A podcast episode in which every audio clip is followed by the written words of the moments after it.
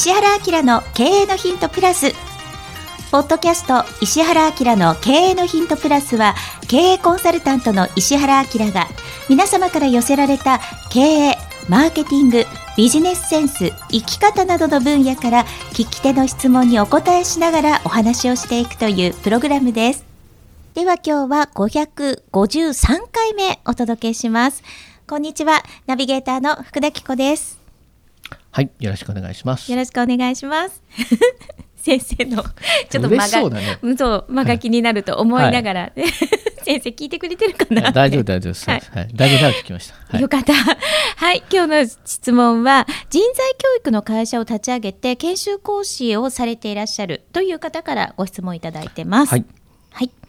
現在一人社長として独立し今年で10年目を迎えましたえ現在は人材教育の会社を立ち上げ研修講師として企業研修や大学で授業を行っていますなるほど。新型コロナの影響で大学生の採用形態が劇的に変わっています、うん、そうだよね。また企業も合同企業説明会などができないためウェブに切り替わっていますが全てではありませんうん。また中小企業ほど難しい状況です、うん。そこで大学と企業の最善の方向性について石原先生はどのようにお考えでしょうかといただきましたほどね。うんうーん。これあの、まあコロナのショックって予想以上にショック大きかったからね。そうですよねなんか、意外とこうすぐ終わるんじゃないかとも言われていたんだけれども、まあ方や、まあ、長引いてその第2波第3波っていううん。風にもなってきている。うん。うんまあだから、まあコロナショックっていうのがあって、うんえっと、次に出た言葉がアフターコロナっていうのが出たよね。はい、だからコロナが終わった世の中はどうなのかっうんてなって、うん。でその後あこれ終わらないぞってなって、ウィズコロナってはいなって、もう共にそう。でしかもその感染症ってなった時にはうん。何年かに1回ずっと起きますよっていうことになったじゃないですか。はい。であのまあ皆さんなんとなく感染症すごく詳しくなってはい。感染症ってほら動物さんとあの人間の距離がはい。近くなってくると起きるんでしょ？あ知らない？えそれは知らなかった。動物あの野生の野生の動物さんがいて、彼らはいろんな菌を持ってるわけですね。はい、でで人間とのそのなんだろう野生動物さんたちとの距離が遠かったから、うん実は感染症ってなかったんですよ。うん。でその間に家畜っていうはい。人たちが媒介してくれて、はい。で動物さんと家畜の中でうん。菌がやあのウイルスとかが来て、で家畜に近い人間が、うん。あのその感染してうん。そこから感染がバーッと広がる。要するにその対抗するものがないのでっていうことなんだよね。で人類がこんだけ70万人ぐらいになっちゃって70億人か、はい。なっちゃって、はい。知ってます？世界中の人と仲良くしたいと思っても、うん。握手してるだけで人生終わるぐらいですよ。いやいや70億人だから。だから握手できない。そうそうそうそうそう。ででなっちゃうぐらい。に人が増えちゃったんで、はい。あとその行動の範囲が広がっちゃったんで、それは広がりましたようね、ん、なおかつその SSS って言ってうん。情報の範囲も広がっちゃったんで、はい。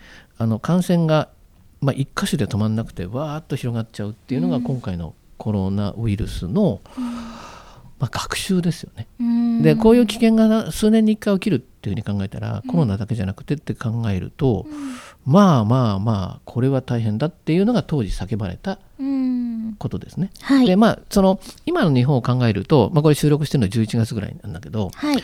まあ、日本は島国で本当よかったねっていう感じで、うん。なんとなく抑え込んだ感はうんありますよねってうんいうことなんだけど、あまりにもショックが大きかったんではい。あの感度のいい人たちや、えーっと各業界のトップの人たちは、あの舵切れるところは割と早めにわっと舵切ったんですね。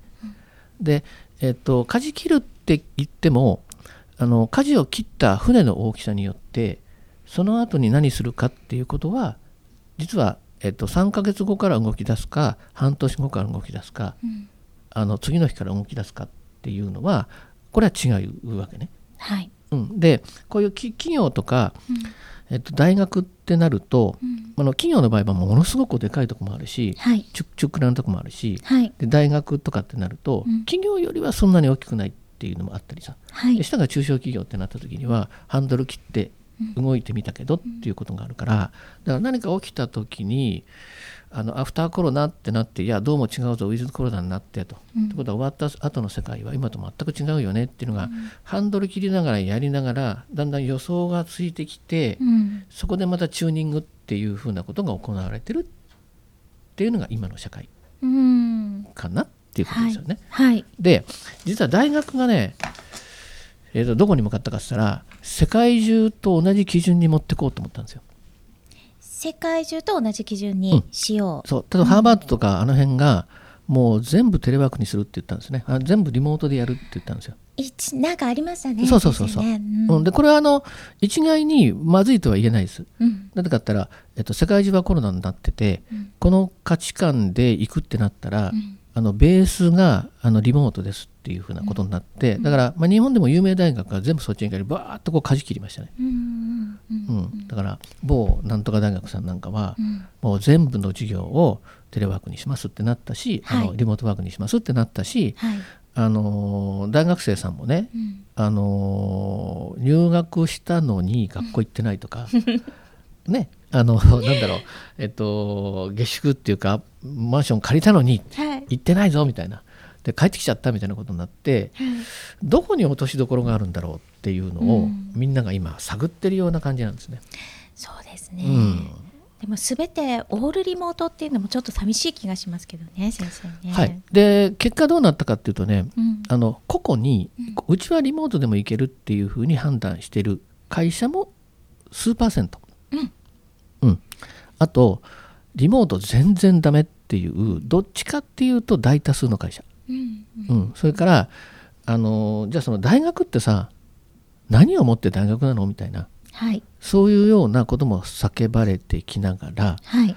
多分ですね、えっと、ウェブとリアルのうん。今度リアルの方がうん。あの戻ってくる感じがすごいします。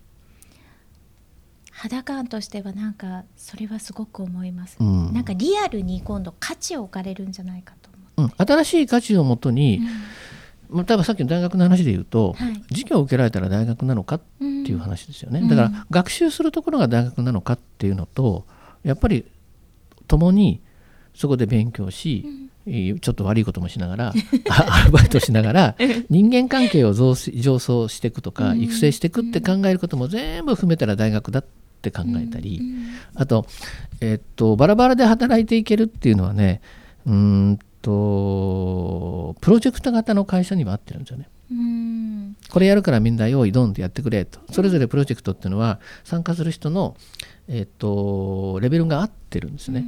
そうなればあの顔なんか見なくてもリモートワークであるプロジェクトが進むかもしれないっていうことですよね。でところが日本なんかの企業の場合は新卒を入れて、その人たちを育成していきながら、うん育成された人たちが組織の中で成長していきながらだんだん役職に上がってって、偉くなってってことを考えると、人と会わないことにはできないですよね。うん。うん。いや本当になんかねいろいろなあのまあ企業さんの話を聞いていると、うん。あのまあ大手がねうん。あのまあ有名な、うん。あのアメリカの企業とかが、うん。まあじゃあリモートやってみて意外といけることが分かったから、うん。生涯リモートでもいいですよ。会社来てもいいですよ。選んでください。どっちでもいいですよ。みたいな方向性を打ち出した企業さんもありました。うんで今その日本の私の、まあ、知っている会社でいうとあの今のところうーんとそのリモートでもいいし、うんえー、と必要な時は会社で来てもらいますが、うんうんうんまあどっちでもいいですよっていうふうになった業種があったんですね。うんうんうんそしたらあのまあ若手が来ないって言ってました。あ面白いね。はい、で40代以降は出社してくるんですって。うーんなるほどな。はい、っていう企業さんもあったししたらなんかあのそううちはなんか今若手いなくて40代しかいないから、うんなんか全員会社に来ちゃうんだよねとかって言って、いや僕そっちのがね普通だと思うよ。絶対。うん、なんかやっぱり家だと仕事進まないって言って会社来るとか、うん。やっぱりあとね、うん。人間って実際に会ってエネルギーの交換しないと難しいみたいなところもたくさんあるじゃないですか。はい、うん、でそんな考えたら、あの僕の研修の方もですね、うん。焦んない、焦らずに、はい今の状況は、あの元に戻るエネルギーの方が強いかもしれないから、まあ、逆に言うとか彼の立場だったら企業に対して何言うべきかっていうと「いや大丈夫ですよ」って元戻るからって。うん。でそうなった時に、あのーこれまでと同じじゃないかもしれないけどチューニングしながらものをやりましょうねっていうぐらいに、焦らず騒がず予言しとくっていうのがすごくよくて、うん。あのそうなったら、まあ、先生言った通りになりましたねみたいな ことが起きるんじゃないかと思いますね。うん。はい、そうですよはねい。うんというこことで、で、はい、はい、大丈夫でしょうか？まあ、焦らずに予言をして 取り組んでいただければということです。はい、今日は第553回をお届けしました。ありがとうございました。はい、ありがとうございました。